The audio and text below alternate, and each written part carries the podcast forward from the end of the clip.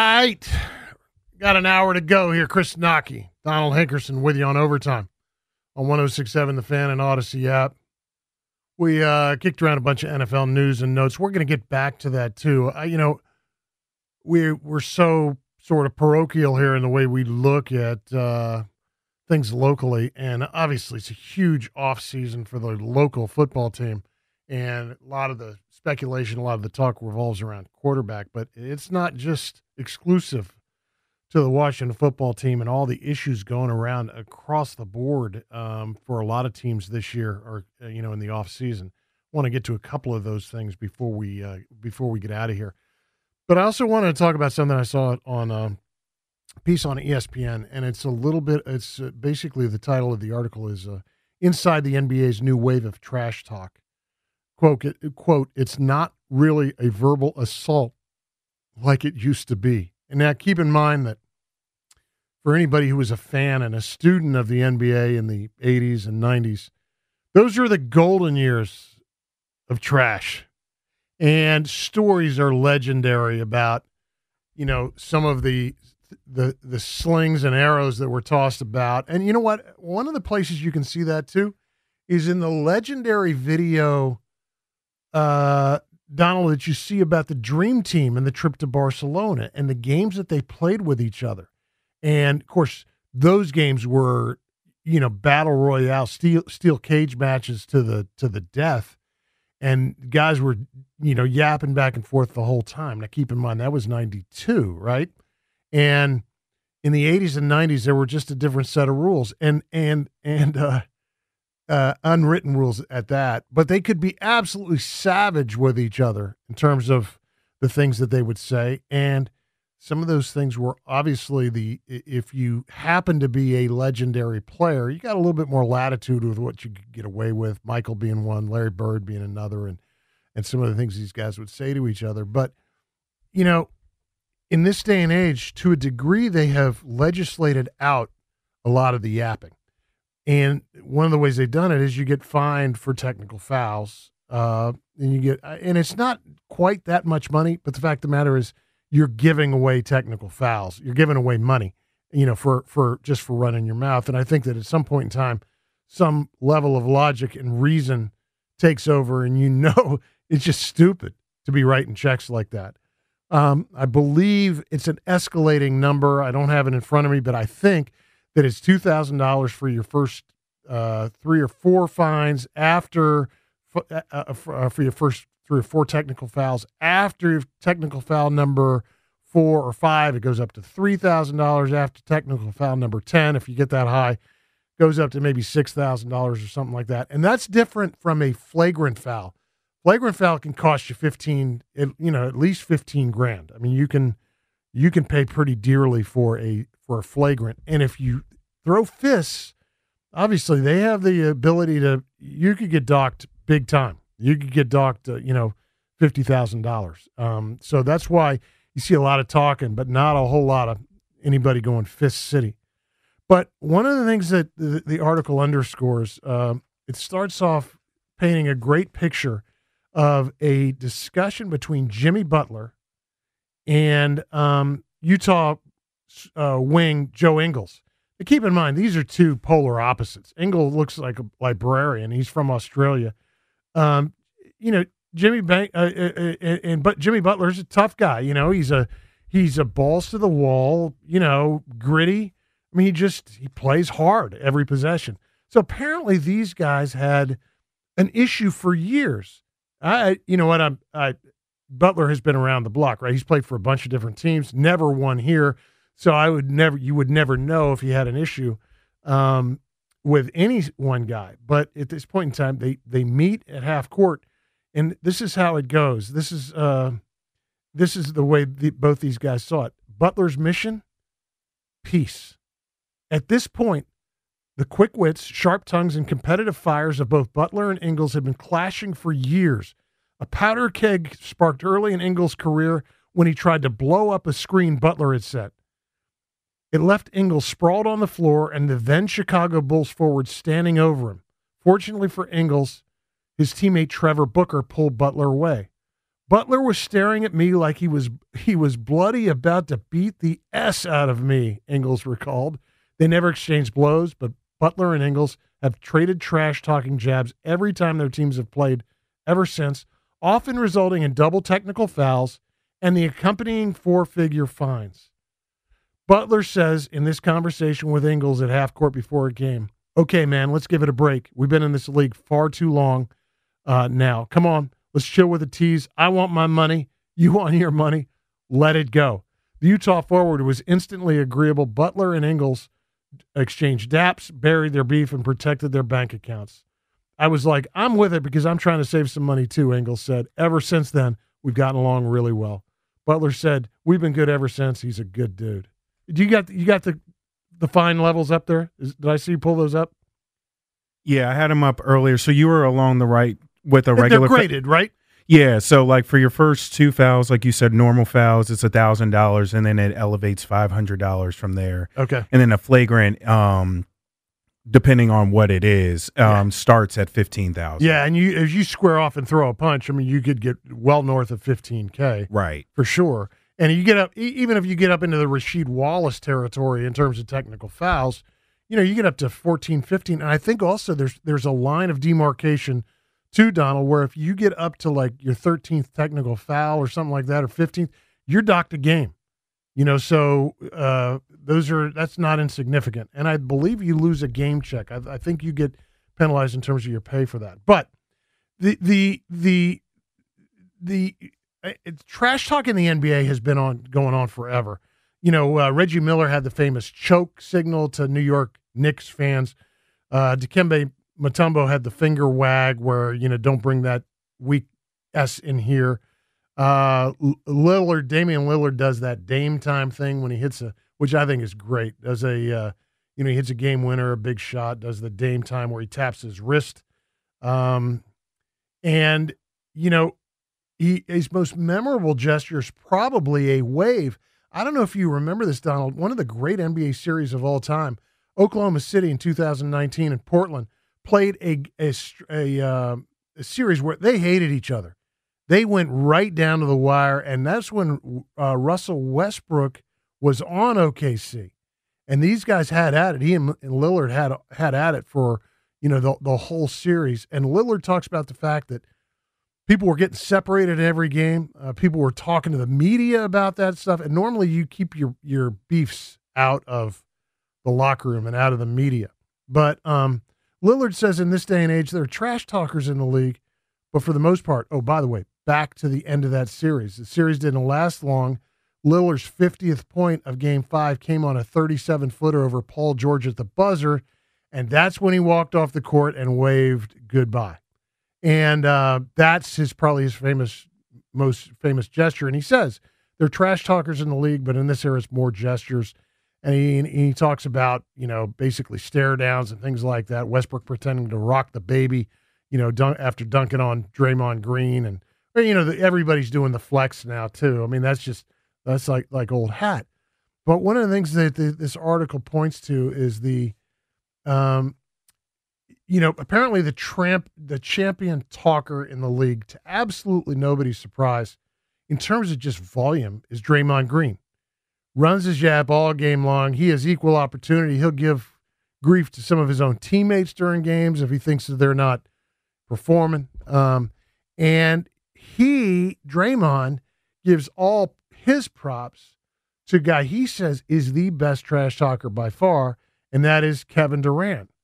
And um, of course, they were former teammates. And one of the things that Durant has is he has that cred level where that Bird and Jordan had, where they had uh, all world games. KD may still be, in spite of the fact that you know there's always a flavor of the year. He still still may be the best player on the planet. He was in the Olympics, and that was just as recent as you know last summer. But but some of the things that Durant has been credited with are um, the fact that like when he when he breaks a guy's ankles and the guy wobbles a little bit before he shoots, uh, uh, Durant has been known to say he's drunk at the bar. You know, which is kind of funny. and after you know after making a legs wobble, uh, a defender's legs wobble after a crossover. Another go-to jab occurs during breaks in the action when Durant will ask him, "Who is this?" and make a show looking back at his def- at the back of his defenders' jerseys. Green compared Durant's style to that of Hall of Famer Larry Bird, trash talkers who have the advantage of being legendary players. You know, Larry Bird used to go mock white guys for perpetuating the generalization that white guys can't play. And Bird also was one of those guys who, who, uh, and I think Jordan did this too, where he would come out of a timeout and tell the opponent exactly where he was going.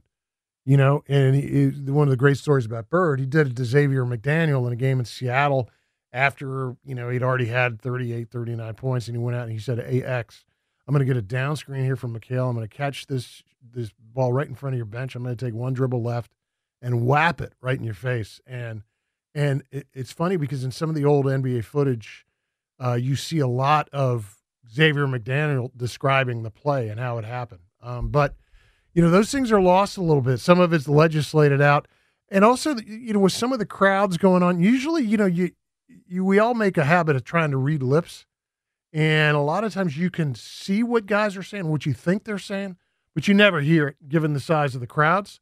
And um, it's just an interesting part of the of the game. And this is a fraternity.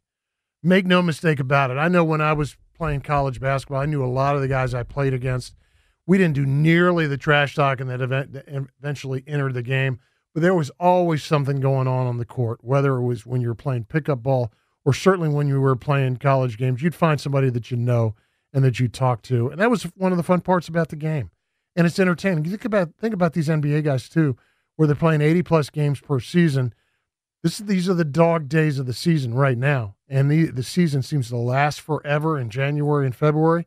Want to enter, entertain yourself a little bit, you know, and um, you know, it's it's all it's all in good fun. All right, we're gonna want to get back to the NFL here momentarily. Um, it's not just you know, big off season for the WFT. Obviously, they've got some issues they've got to address first and foremost. Uh, quarterback, they need a linebacker, but they're not in, they're not the only ones out there. And now you add in the fact that there are a lot of other teams that don't just need players at critical positions; they need coaches. So, I mean, this is going to be an interesting off season, and it starts really right now for a lot of these uh, these uh, teams that have uh, openings at the head coaching position. We're going to get to that and more when we come back. Overtime, 1067 The Fan and Odyssey app.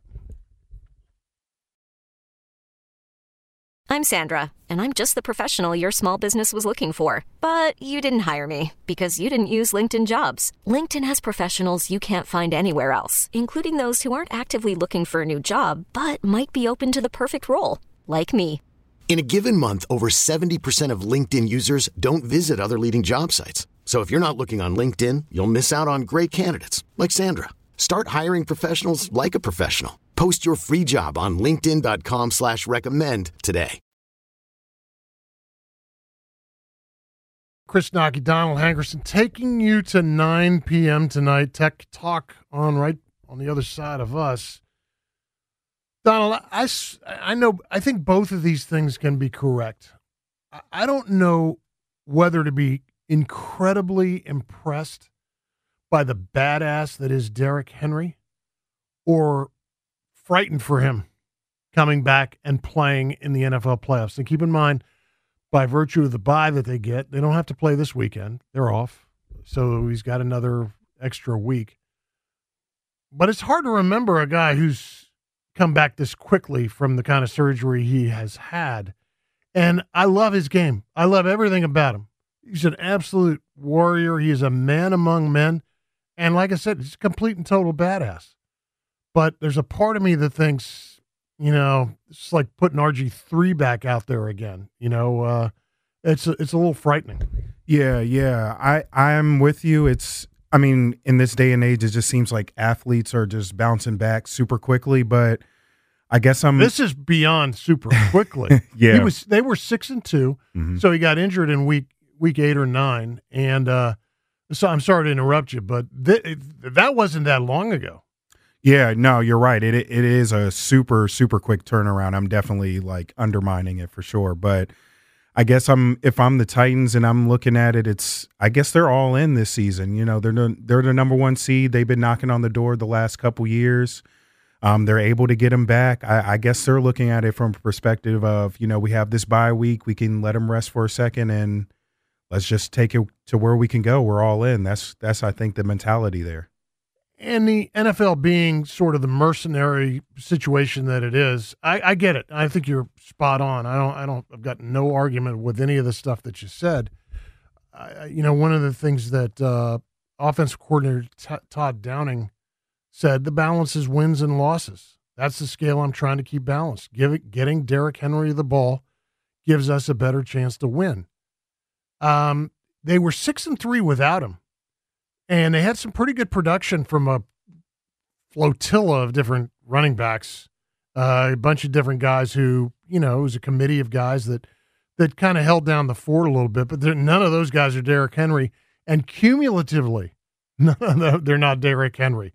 I mean, he's a complete game changer, and he's also one of those guys too that um, he's an all weather guy. You know what? He's a guy who, if you play on turf indoors, he's going to kill you. You play outdoors in grass and where defenders are slipping and sliding, he's going to kill them too. So in the January and February of, of a playoff season, provided he's in pretty good health, um, you know, uh, you know, he is uh, once again he's a game changer.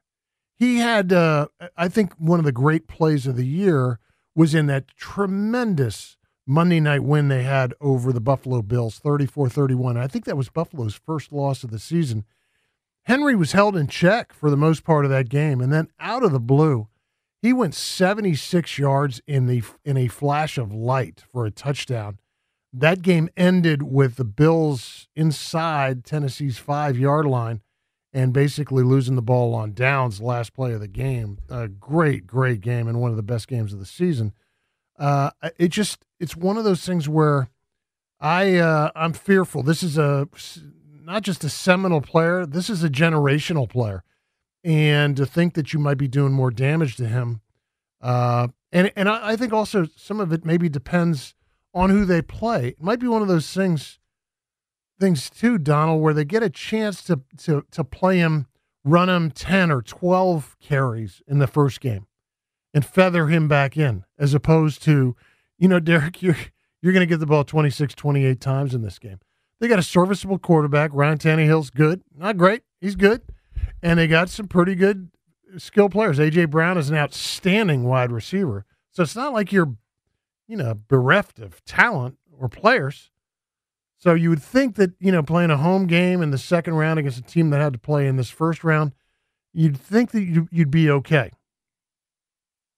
Yeah, I think they're just um, to your point. Like they went six and three without him, so I think they're just going to see what they can get from him. They're not going to rush him back too much, but just to have his presence, even just a little bit, will will help for sure. Oh, I mean, he's a he's a nightmare for sure. And uh, and the other thing is too is that just the possibility of him being available will force whomever they play against opponent to be uh, to be determined to have to game plan for him. So it's just another advantage for Tennessee regardless almost of the the amount of time they they you know amount of burn that they give him out there on the court. So, um, okay, wanted to get to a couple other things. There are, um, I, well, I think Henry is as compelling a story as you're going to see in the playoffs. This off season is going to bring uh, a lot of questions for some marquee players across the league, some of whom we know firsthand. A guy like Russell Wilson, you know what's going to happen there, and some of whom we've sort of forgotten about. I think about a player like Michael Thomas, who played for the Saints. I mean, man, you know, three, four years ago, he was catching 115 balls a season. And he and Drew Brees had, were on the same page. I mean, they had an incredible relationship. Caught the ball over the middle, caught the ball deep. He did what Davante Adams is doing now. And he hasn't played really in two years. And it's been two years of acrimony with with the Saints front office this is a team last year, the Saints, last offseason, that had to figure out how to replace Drew Brees, and they had to figure out how to shave a boatload of money off uh, on their salary cap. And really, what they did is they doubled down. They thought they were good enough.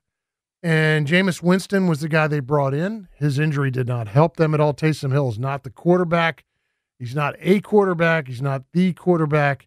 And a huge drop off there. Ended up not making the playoffs, uh, even though they were in position over the course of the last couple weeks to be in that conversation. So there are guys out there that are going to be available. You know, I don't know at what cost.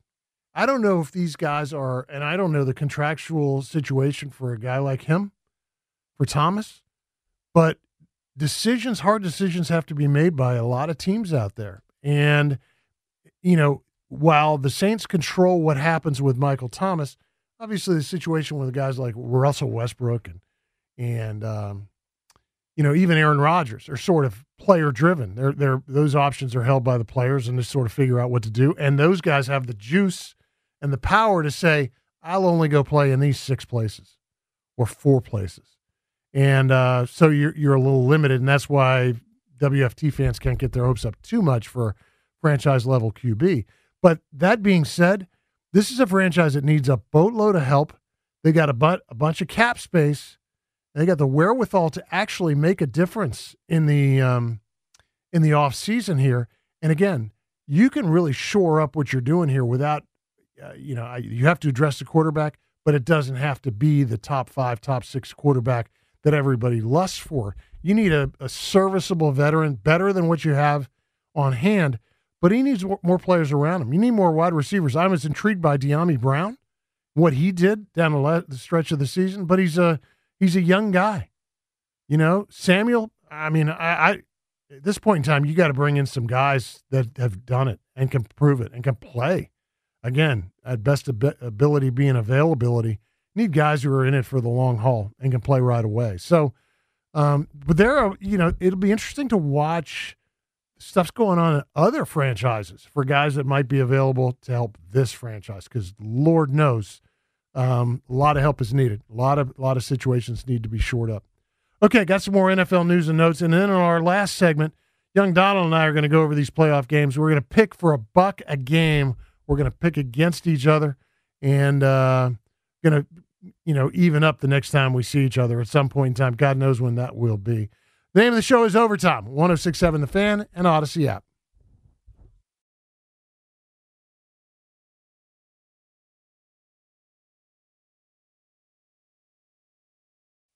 Chris Knoche, Donald Hankerson with you on Overtime, 1067 The Fan and Odyssey app. And been kicking around a bunch of NFL stuff here over the course of the last sec- couple of segments.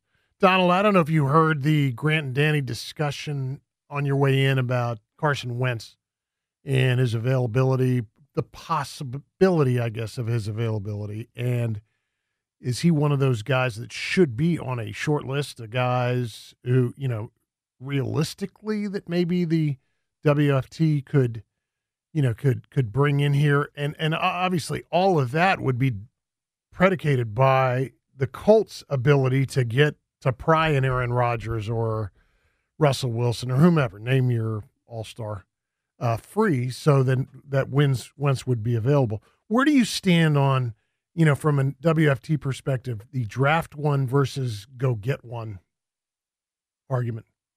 Yeah um I, I'm kind of in the middle, but I'm think I'm leaning more towards the if we can go get somebody because to to your point, you said in the last segment, I think we need somebody who's a little more established, who who can really just come in here, taking control of the franchise, and I think a lot of things too that I think about is we're dealing with this whole rebranding thing, and I think to help with that rebranding, it would help if we had a more solidified guy versus we're rebranding. Also, we're bringing in this rookie, you know, mm-hmm. quarterback or drafting somebody, and it just adds to the uncertainty that's already hovering around this franchise. Could you imagine the pressure on a quarterback if they draft a guy at nine here?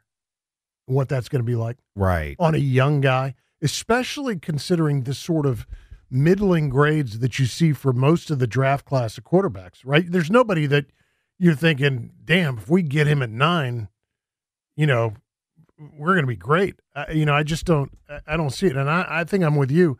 I, I think the other thing is you, you've got some skilled guys. You know, Gibson is a running back, McLaurin is a wide receiver. You need some more help from McLaurin, but um, and it, one of the things about the Wentz thing that that strikes me too is this: I would have bet that when Carson Wentz, and he started out so good in Philly, at one point his he had an insane touchdown to interception ratio going the year they won the Super Bowl strangely never wasn't him that won it. it was Nick Foles, but uh, but Wentz for most of that year before he tore his ACL was phenomenal, putting up monopoly numbers, playing for Frank Reich, and um, you know Doug Pederson was the head coach, so he had a lot of success there. Eventually, he gets reunited with Frank Reich, and yet just quite ha- hasn't quite happened for him, Carson Wentz, and and you know, they've got a great running. They they've got everything you need in, in Indianapolis to be successful. Great uh, defense that produces turnovers, great activity on defense. They got the best running back on the planet, and yet they're not in the playoffs. And it, it, given what the other positions have given you, that has to fall to your quarterback. He was middling at best, and I think it speaks to one of those things where you know. I, regardless of how how big a deal you are when you start, you got to get better. And I don't know whether it's an injury related thing or a, or a mental issue there, but one of the things that separates you know the the Jags as those guys say from guys who are just premier guys is those premier guys get better all the time. Their game evolves. And I don't, you know, I, I can't say I've studied Carson Wentz enough to know. It just surprises me given how prolific he was at a young age coming out of college.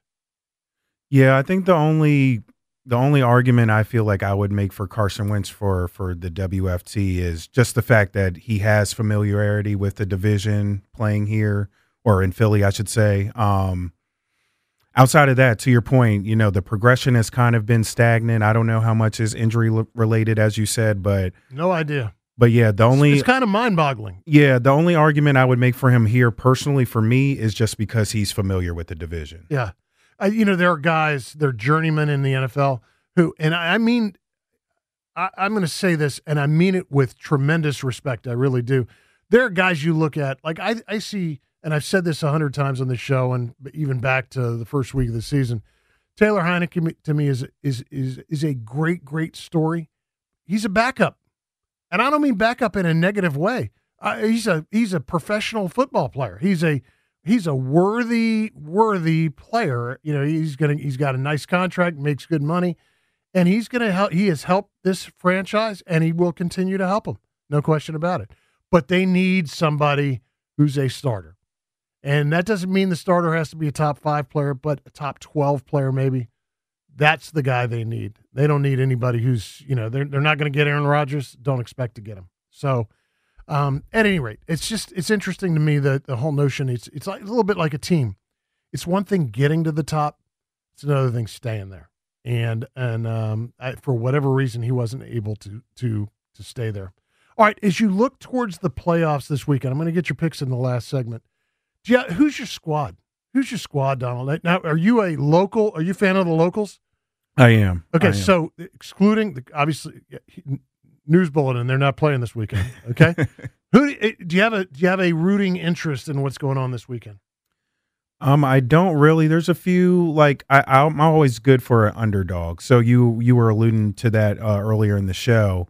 So I'm looking at teams like a uh, Philadelphia against Tampa Bay or uh, San Fran. Um, I like those teams that are I mean, super long shot Pittsburgh, obviously, but I, I like those underdog stories. So th- that's where my eye will be this weekend for sure. If Pittsburgh is able to do what we talked about, and you know, and not that Ben needs a pat on the back at this point in time at 40 years old, and you know, with all that he's accomplished, but that'll be one of the great stories of the sports year if they're to go into Kansas City Definitely. and, and win that game. Definitely. I um I can't help but think that I, I you know, and I I hate to fall in lockstep with what the league wants because I can't, you know, there's a lot of the uh, corporate NFL that just drives me nuts.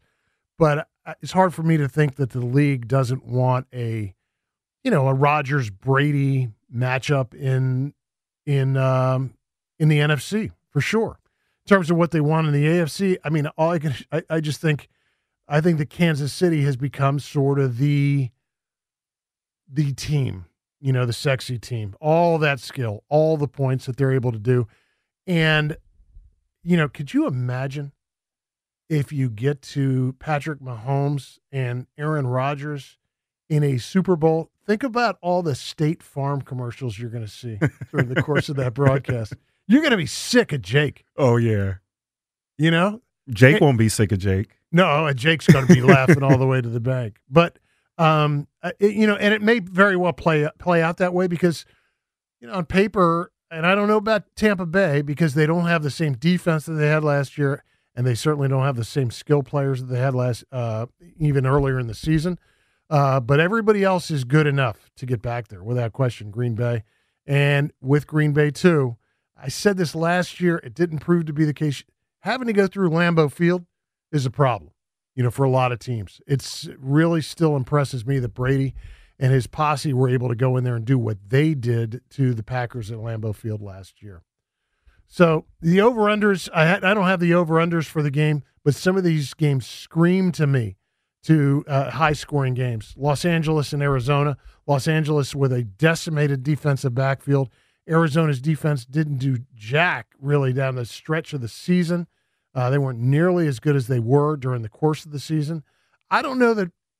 While I'd love to see Pittsburgh be competitive, I don't know that they can be. And I, you know, in terms of the over under, if Pittsburgh's going to score three points in that game, then I, you know, we'll have to do a little research in terms of what the over under is. But you got to got to be liking the under. San Francisco's defense is good enough to keep Dallas under. You know, I think in in in, really in a situation where they're not lighting up the scoreboard. But it might be one of those things where, you know, it's a 20 to 17, a 17 14 kind of a kind of a game. And it, it could be that way simply because in the postseason, defenses have a way, really good defenses have a way of uh, of imposing their will. So, um, th- but there are a lot of really important games clearly this weekend. You lose, you're done. Interesting games too from an over and over under perspective. And we're going to get to that in our last segment. Donald and I are pick against each other using the spreads. We're not just going straight up. And I'm going to take your bets. You know, Donald, anybody listening probably should take my bets and go bet against me. Go right to FanDuel and uh, and probably bet against me. But I was pretty good in here the last couple of uh, times I was in. You know, picking against Heist and and Ryan. You know, Ryan. We had a we had a good go at it, and I had some success largely because I wasn't wagering any money. If it came down to me wagering money, uh, Might my- be a different story. my ass is out on the street, no question about it. Donald Hankerson, Chris Knoche, one more segment. It's overtime on 1067 The Fan and Odyssey app.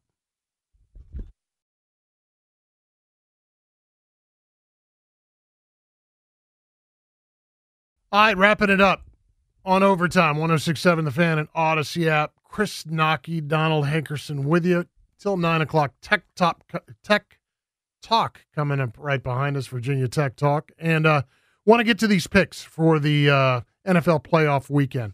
We've got six games, a lot going on, cool games. I'm going to read a quick thumbnail from Pete Prisco from CBS Sports on each one of these games. First of all, first game, Bengals five point favorites against the Las Vegas Raiders per Prisco here, Donald. Raiders got into the playoffs by beating the Chargers Sunday night, while the Bengals are coming off a loss where they rested most of their players. That's an edge to the Bengals. Cincinnati has an explosive offense. Raiders counter with a wicked pass rush. This will be decided on how well the Bengals can protect Joe Burrow. I think they do well enough to win this game, but it'll be close. Bengals win their first playoff game since 1990. We mentioned that earlier in the show. Who do you like? Yeah, I'm I'm I'm liking Cincinnati. Um, Raiders just sneaking in. They've been able to rest. I'm looking at some uh, point spreads here. Uh, Cincinnati has a, a six point spread on this game, so I'm liking Cincinnati. I like Cincinnati as well. I think that crowd is going to be nuts They're Excited about this team, about their first opportunity for a win in 32 years. All right, New England and Buffalo. This is Saturday night, Saturday night 8:15 game. Bills currently favored by four. That game will be played in sub-freezing temperatures and a little bit of wind as well. Uh, per Prisco, this is the third game featuring these two this season, each winning on the other's home field. Uh, New England won the first meeting in a windstorm in December, while the Pats uh, Bills dominated the Pats at their place in December. The weather is expected to be cold, but not that windy. That means Josh Allen can have success throwing the football. Patriots haven't looked like the same team on the road, especially quarterback Mac Jones. Look for the Bills to take away the run and dare him to beat them. He won't. Bills win, moving on. He predicts Bills 30 to 17. I'll go with that pick. I like that pick and I like that number.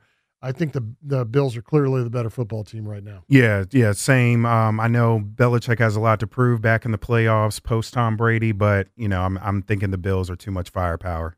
Eagles eight and a half point dogs against Tampa Bay. That game, of course, in Tampa Bay Sunday at one o'clock. Um, the trick here sometimes is you know whether or not Philly can get that explosive run game going. Uh, Bucs have been very good against the run. They they did give up some yards the last three games, but for the most part, very good. Eagles didn't sack Tom Brady this year when they met earlier. Have to be better in that area. Brady's still missing those guys: Chris Godwin, Antonio Brown. That's a lot of points. What do you like? Yeah, I think um I mean Tampa Bay's decimated a little bit, but I mean it's Tom Brady. He's he's the GOAT, so I can't go against him. I think Eagle the Eagles will put up a hard battle, but I got Tampa Bay.